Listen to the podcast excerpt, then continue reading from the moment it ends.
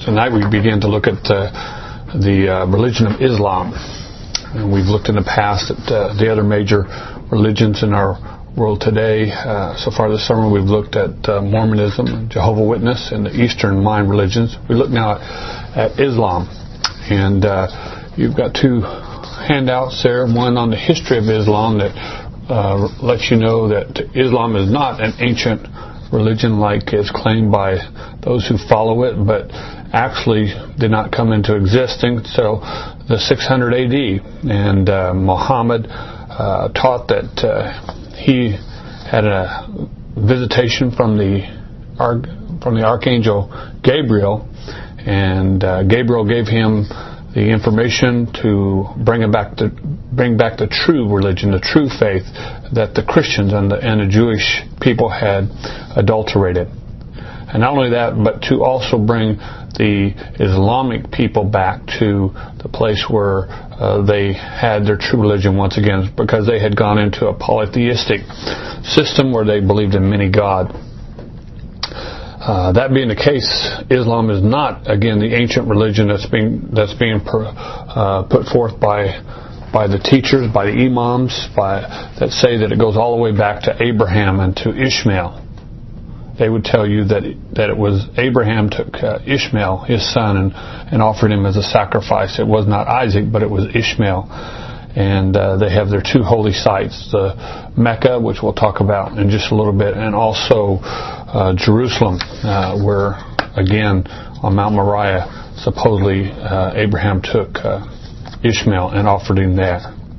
The uh, Islamic faith have Muhammad as it, as its main prophet. It has the book called the Quran, and the word Quran means the Word of God, as its what that teaches the, the, the doctrines and the teachings of of Islam.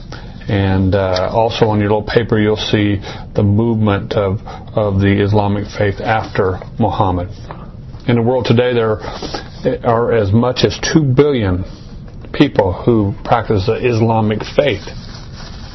That would make it about one fourth of the world population are practitioners of Islam. Uh, Islam wants you to believe that they are a uh, religion of peace. So, that being the case, I want to read to you out of James chapter three and and uh, and hear what James has to say about the difference between that which is peaceful and that which comes from the demonic. He says in chapter 3 verse 13 he says who is wise and understanding among you? Let him show good let him show by good conduct that his works are done in a meekness of wisdom. But if you have bitter envy self-seeking in your hearts do not boast and lie against the truth this wisdom does not descend from above but is earthly sensual demonic for where envy and strife uh, and self-seeking exist confusion and every evil thing are there but the wisdom that is from above is first pure, then peaceable, gentle, willing to yield, full of mercy, good fruits, without partiality and without hypocrisy. Now the fruit of righteousness is sown in peace, but those by those who make peace. Uh, the definition of peace becomes very important here because from the Islamic mindset, peace would would mean that that everybody is in agreement and and there there is no conflict between um, religious beliefs when it comes to uh, the, the Islamic faith. In other words, if you uh, do away with all opposition, then you have peace. The Bible, biblical understanding of peace is that that even in the midst of conflict and circumstances and even disagreements, uh, a people can have peace because peace is found in the person of Jesus Christ and not by destroying or overcoming uh, those that, that you would see as your adversaries. So it, it, becomes very important that we understand that when the Islamic teachers speak of uh, being a religion of peace, their their thought process there is that peace will come, and they believe that peace will come when all of their adversaries have either converted to Islam or have uh, been moved out of the way by those who are dedicated uh, to Islam. In the Islamic faith, there are five pillars of uh, of Islam. They are the core beliefs that shape uh, the uh, the Muslim thought and and, and, and their deeds and, and, and the society that they live in. Um, it can be said that in, in reality, because is, the Islamic faith is is mostly based, or largely based, let me put it that way, in in uh, third world countries, that most Muslim people have never ever read the Quran. They can't read it. Many of them are illiterate. And so they depend upon their imams. The imam is their, is their teachers, and they depend upon their imams to, to help them understand uh, what it means, what the Quran teaches about being Islamic. And that puts a lot of um, uh, importance upon uh, the imam's teaching. And you can have a radical imam and you have radical followers. You could have a more uh, moderate imam and, and, the, and the followers might not be quite as, as radical as, as the others. Uh, but again, it must be said that, that the followers of Islam, for the most part, do not and have not read the Quran. But all of them have been taught over and over and over again the five pillars of Islam. Uh, and and they are they believe that that a Muslim must fulfill these five pillars of Islam. They must remain in the faith of Islam, and and, and they must sincerely uh, repent of their sins. And and if they do these things, then they will make it to what they call Jannah, which is paradise. So. Uh, they're also taught that if they if uh, they perform the five pillars, but they do not remain in the faith, that they, they cannot and they will not will not be saved. Uh, so you could do all five of these things, but if you're not faithful, and to most Muslims, the, the idea of faithfulness would be again to what the Imam has told them that the Quran teaches concerning uh, what it means to be a faithful Muslim uh, which starts with the five pillars, but goes beyond that with different actions. So you can even to the extreme of, do you want to go to paradise? Do you want to do you want to experience the, the joy of paradise with with uh, a multitude of virgin stuff? Then then you must also be willing to give your life, and in giving your life for for uh, for Islam, take lives of the infidels along with you. So let's look now at the five pillars of Islam, and then what we're going to do is we're going to look what the Scripture has to say concerning these different these different uh, uh, things in the life of a Bible believing Christian. How how do these things apply? What do they mean to us as as Bible believing Christians? So the first pillar of Islam is what's called Shahada. Shahada speaks of the testimony of faith, and that testimony is this: there is no true God but Allah, and Muhammad is the messenger of Allah. So to the Islamic person, they believe that there is there's only one true God. They are they are radically monotheistic. Now they haven't always been this way because, as I said, when Muhammad come along, that the, the Islamic people the, uh, were and the Arab people were following a, a, a multitude of God. But Muhammad said that that the angel told him to bring the people back to a place where they understood that there is only one God, and that God, His name is Allah. Now Allah in in Arabic is the word for God, but the point is that the Allah, the God of the Quran, when described by the Holy Book in comparison to the God of the Bible described by the Holy Scripture, it's clear that the two are not the same God. And so the claim that when someone says, well, when a when a Muslim says Allah, they're they're just speaking of the same God as the God of the Bible. It's not true because because it's not just it's not just in calling some uh, calling God God or calling God Allah that makes him so. He must that God or that that one that you follow must must have the characteristics of the Bible. There are many who call, you know, even when we talked about Mormonism, they use God and they use the name Jesus, but clearly their God and their Jesus are not the same God of the Bible as you know, that, that, we find in, in biblical Christianity. So to the to the Muslim, uh, they believe that there is no true God except for Allah, and Allah is presented in the Quran.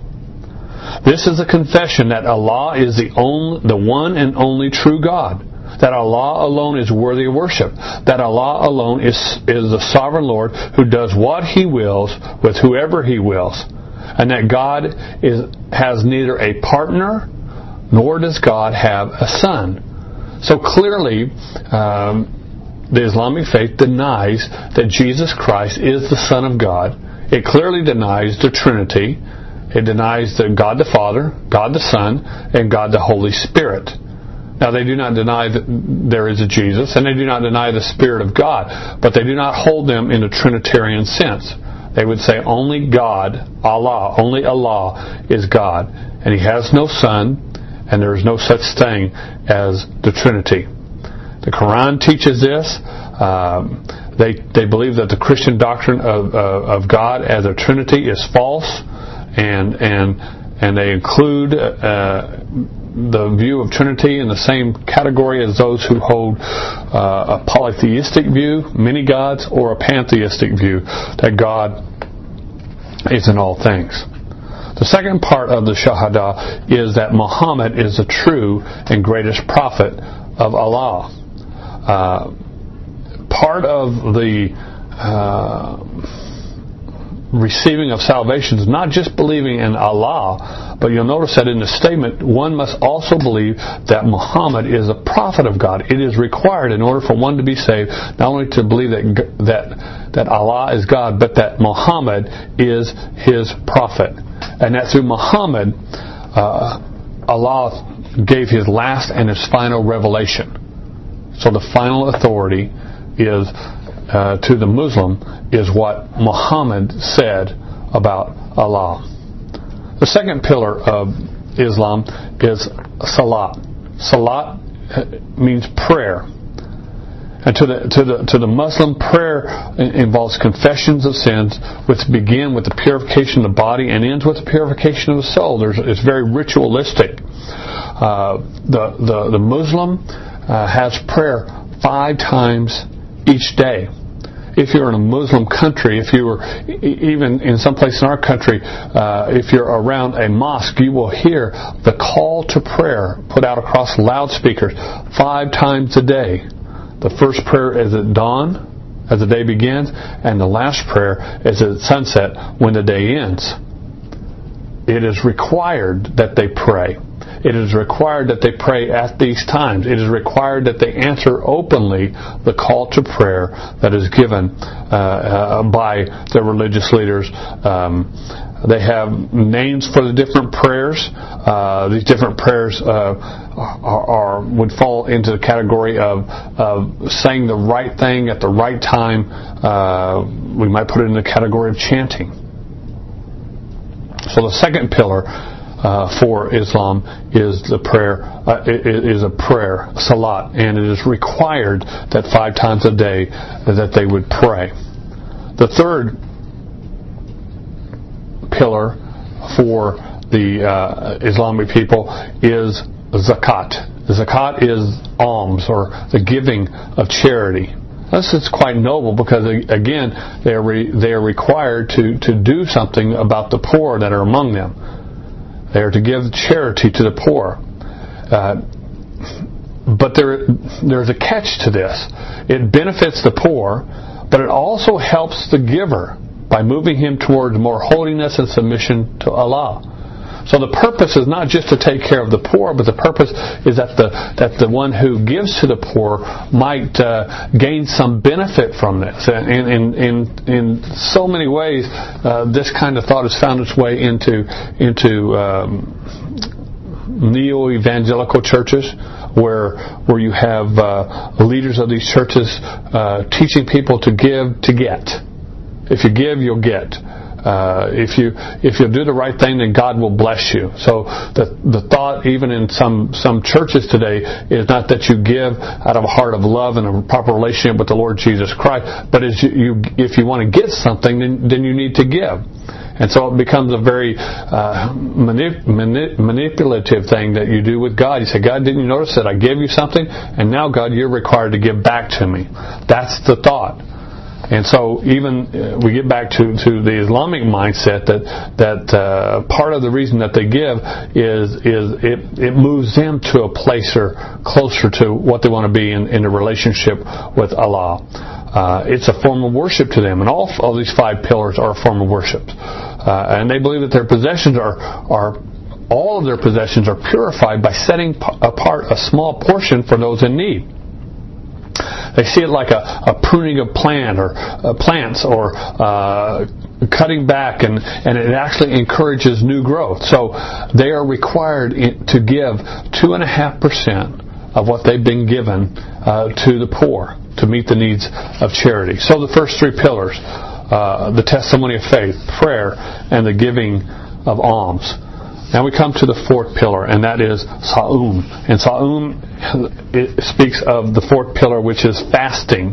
Uh, a, a, requirement to, to, to fast, to, to set aside your own earthly desires. And, and this is not just, uh, uh, to them, is not just uh, something you do as you feel led, but they have a complete month of this fasting. And a faithful uh, Muslim will always uh, be a part of this month of fasting. As a matter of fact, this month is going on right now as I'm speaking. This is the month of Ramadan. And uh, it's an interesting thing that, that if you look around, you know, in the room here, and you, if you were asked people 20 years ago, who ever heard of Ramadan? And of course, nobody, except for someone who spent some time in the Islamic countries, would have ever heard of Ramadan. Yet it, it, it's prevalent even in our society today. You see the, the influx and even the infiltration of the Islamic uh, mindset and teaching, even and, influence uh, in our society today.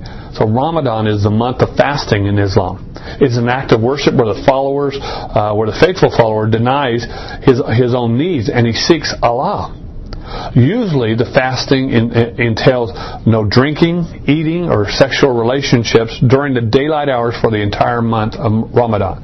So, for them, it's during the daylight hours no drinking, no eating, and no sexual relation during those daylight hours and uh, they set that, side, that, that aside uh, no matter where they're at, no matter what they're doing, and the faithful Muslim will do that during the entire month of Ramadan. Uh, they see this as a as a, uh, a, principle and, and, and, a method of, to to gain spiritual uh, self purification. Uh, they cut themselves off from, from worldly comforts and, and for a short time, and, and fasting gains true sympathy with those who go hungry. And, but also in their mindset, also it, it brings them place again, a place where they can become spiritually closer to Allah as an act of worship to Him. Well, the final pillar, the fifth pillar of Islam, is the the word is Hajj, Hajj, and it, it speaks of the pilgrimage, a pilgrimage that each faithful Muslim must take. This pilgrimage is to one of the holy cities I mentioned earlier. It is to the city of Mecca, which is in Saudi Arabia. All Muslims, if they are able, are to make this pillage, uh, pil- excuse me, pilgrimage to Mecca at least once in their lifetime. It involves a, a great sacrifice because, again, we're talking about a lot of people in third world countries who do not have a whole lot of money. And they, again, see this as a great act of worship. Muslims must make this, this pilgrimage in the first half the last month of the lunar year. Remind you that the Muslims, like the Jewish people, uh, observe a lunar calendar, 12 months, 30 days in each month. And it is in the last month of the lunar year that this pilgrimage takes place. So you have all these people going to Mecca at the same time each year. Um, and again, they're required to do that at least one time in their life. Uh, if they're going to be a faithful uh, a Muslim. Uh, there are again very a lot of rituals that go along with this. They they they they do different uh, different acts to replicate to what they believe to be truth. They they they they they march around the hills and stuff and and, and around the buildings at that time seven times, and they represent. Uh, uh Hagar as she's searching for water in the desert with her son Ishmael, and and uh, they, they they spend that time just really trying to focus upon Allah and what He has for them. The Hajj or the, the, the pilgrimage ends with a with a big festival, and and uh, uh, it's celebrated with prayers and and a big feast day uh, commemorating the end of Ramadan and. Um, and, and closing out the, the Muslim calendar. And so for the faithful Muslim, every faithful Muslim, they must observe, it must be a part of their lives, the five pillars of Islam. The testimony of their faith, they must be uh, uh, uh, the, the ritual of prayer, the ritual of giving of alms to the, to the poor, the ritual of fasting, and then finally the pilgrimage, the, the uh, visiting uh, of, of Mecca. So, what would be the biblical answers to each one of these five things? How, how do we look at these five things? And, and because they are required for these Islamic people to, to be able to have salvation, what were the Bible? What, what verses could we use in the Bible to look at some of these things? Well, let's begin. Let's, the, the testimony of faith, the Shahada. And, and, and the, remember that testimony is that, that Allah alone is God and He has no son. And, uh, and, he, and He has one prophet, it's Jesus Christ. Well, what would Jesus have to say about that, about God and, and revealing Himself? Uh, go to John chapter 14, and starting in verse 6, we have Jesus saying this. He says, Jesus said to him, I am the way, the truth, and the life. No one comes to the Father except through me. If you had known me, you would have also known my Father. And from now on, you know him and have seen him. Now remember, Jesus said, You've seen the Father. You've seen God. Why? Because you've seen me.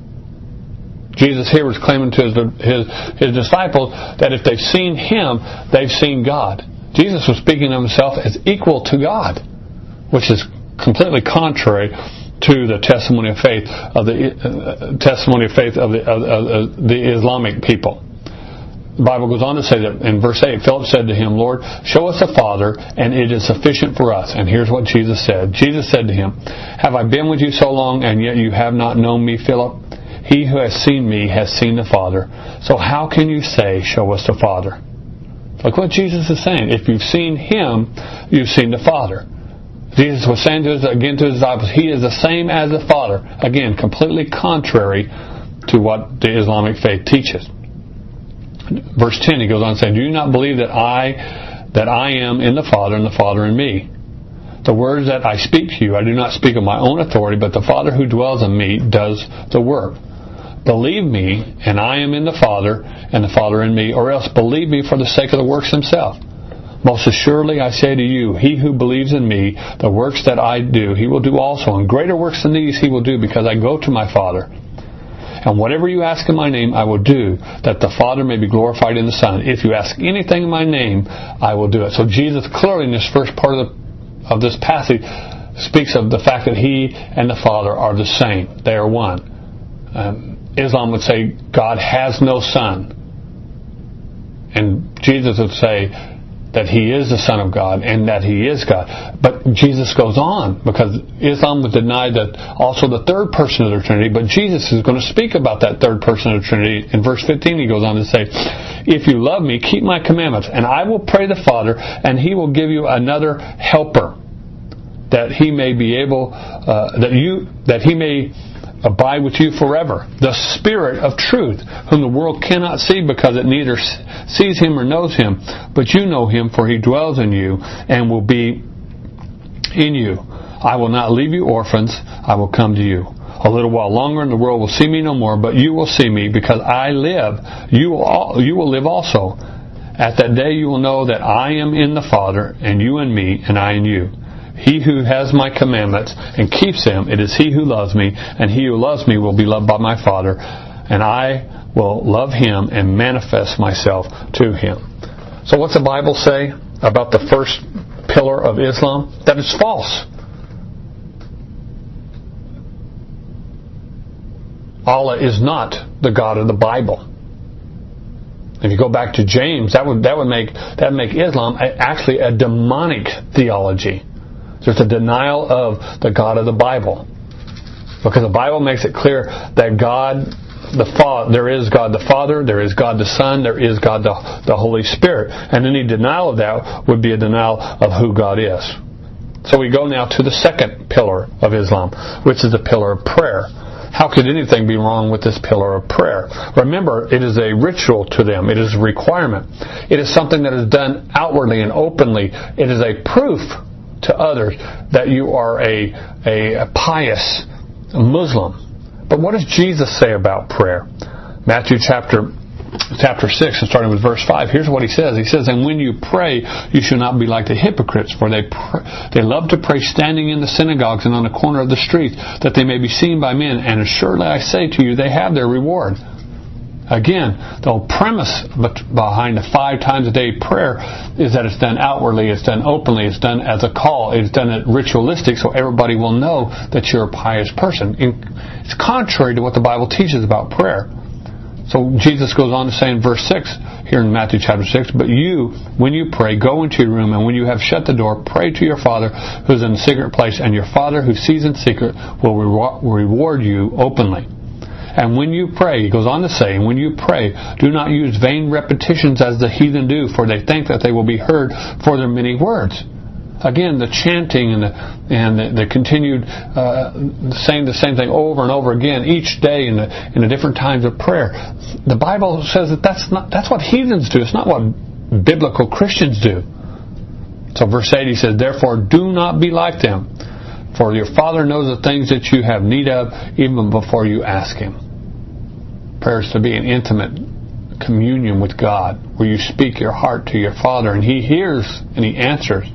It's not to be ritualistic. It's not to be done openly in such a way as to draw attention to yourself. It's not to to be uh, used to in, in, a way to to use so many words that you convince God. It's not to be a chanting time where somehow your chanting makes something happen. So the Bible speaks to the first two pillars. Down to the third pillar. That pillar of, of giving your uh, giving to the poor. How could there ever be anything wrong with giving to the poor? Again, it's not the matter of giving to the poor; it's the heart with which you give to the poor.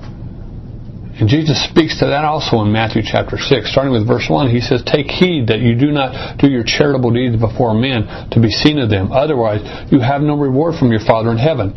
Therefore, when you do your charitable deed, do not sound a trumpet before you as the hypocrites do in the synagogues and in the streets, that they may have glory of men. Assuredly, I say to you, they have their reward. But when you do your charitable deed, do not let your left hand know what your right hand is doing, that your charitable deed may be in secret, and your Father who sees in secret will himself reward you openly. We don't give to be seen as people who give. Jesus said, you know, you know, your left hand is not even supposed to know what your right hand is doing. We give because we have been given so much. We give because our hearts have been t- and lives have been touched by, by the Lord. We give we give to, to, to bless others as, as we have been blessed. Again, not to prove our piety. And we don't do it in, in, in an open way where we sound a trumpet and say, look what I give, look what I've done. And yet again, the practice of the Islamic faith is again, I do this. I give my two and a half percent. I, I give it and it proves my piety and, and, and I'm faithful in doing this. And because I'm faithful in doing this, everybody can see that I'm a good Muslim. Well, the next pillar is fasting. And yes, the Bible, in the same chapter, Jesus speaks about fasting. And uh, the whole month of Ramadan, uh, th- this matter of fasting is, is done in the eyes of other people. Again, an outward expression to prove their piety. Yet the Bible speaks of fasting this way in verse 16 of chapter 6 of Matthew. Says, Moreover, when you fast, do not be like the hypocrites with sad countenance for they disfigure their faces that they may be appear to men to be fasting. Assuredly I say to you, they have the reward. Again, Jesus tells us when you fast, it's it's not an open fast where everybody knows you're fasting and know everybody knows that, that you're faithful and you're fasting and, and a pious person. He says in verse 17, But you, when you fast, anoint your head and wash your face, so that you do not appear to be to men to be fasting, but to your Father who's in the secret place, and and your Father who sees in secret will, reward you openly. We do not fast to draw attention to ourselves. We do not fast to prove our piety. We do not fast to prove our faithfulness. Uh, this should be to the Father. This should be a desire to spend time with Him, to focus on Him instead of the things of the world. And again, not not just simply so so we can prove that, that we are faithful to something. And in Islam, again, the fast is about the demonstration of your piety and, and the proof that you're you're faithful to the teaching to the Quran and following the Prophet Muhammad. Or the last pillar, the pilgrimages. And you might say, well, how? What the Bible? Why would, would the Bible ever have anything to say about this? This, this matter of pilgrimage. Remember, the pilgrimage to the Islamic person is a belief that there is a holy place on earth that they must go to. The holy place uh, of Mecca, the, the, place where uh, Muhammad was and where he ascended to heaven. Uh, the other holy place for for the Islamic people is is Jerusalem. And again, the reason for that is it is on that spot where the temple was that they believe that Abraham uh, was offering up Isaac as a sacrifice, and God provided a substitute. So. Um, those are the two places, one based on Ishmael, the other one based on Muhammad. And they, again, as part of their salvation, they must go to that holy place, and they, they somehow are going to meet God there and be closer to God because they go to that place. Does the Bible teach such a thing for us? Well, and what what verses can we look at to see that this is not this is not what God has for us? Well, I would remind you of John chapter four, and in this in this chapter, uh, Jesus was meeting with a woman uh, of Samaria, and she makes this statement, and starting with verse. Uh, verse 20 of John chapter 4, it says, Our fathers worship on this mountain, and you Jews say that in Jerusalem is a place where one ought to worship. So her emphasis was there is that holy place that you have to go to. And Jesus said to her, Woman, believe me, the hour is coming when you will neither on this mountain nor in Jerusalem worship the Father. Now what's he saying? That we're going to stop worshiping God? Of course not. But it's not the place that's going to be important, or that is important. Verse 22. You worship what you do not know. We worship we know what we worship, for salvation is of the Jews. But the hour is coming. Look what Jesus said. The hour is coming, and now is, when the true worshippers will worship the Father in spirit and in truth. For the Father is seeking such to worship Him. It's not about the place, it's about the heart. God is spirit, and those who worship Him must worship in spirit and in truth.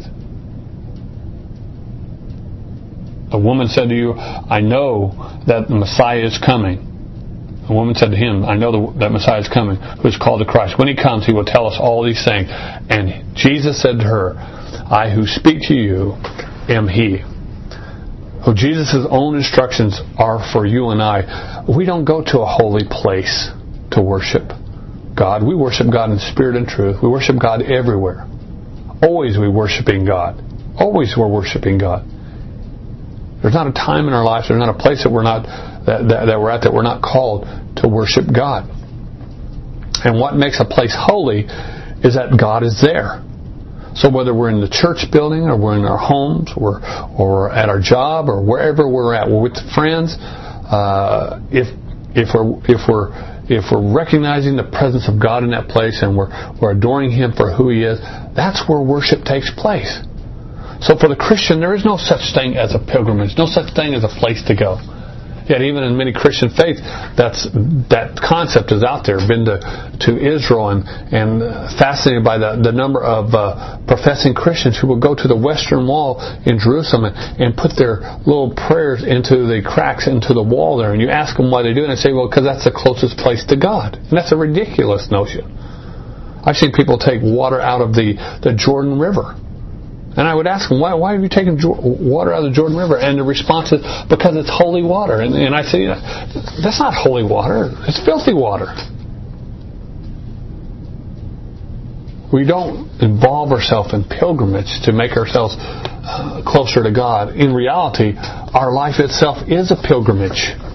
And our destination is not some location here on earth, but our destination is the very presence of God forever. So tonight we looked at the five pillars of Islam. We've looked at the biblical response. And we see clearly that as you compare biblical Christianity with the religion of Islam, that the two are entirely different. And that brings us always to a place of decision. anybody a place to a decision. What will we do with what we've learned? What will we believe? Who will we follow? Who will we trust? Will it be another religion of man? Or will it be the truth of God's holy word? Will we be biblical Christians or will we, be just another religious group here on the face of the earth?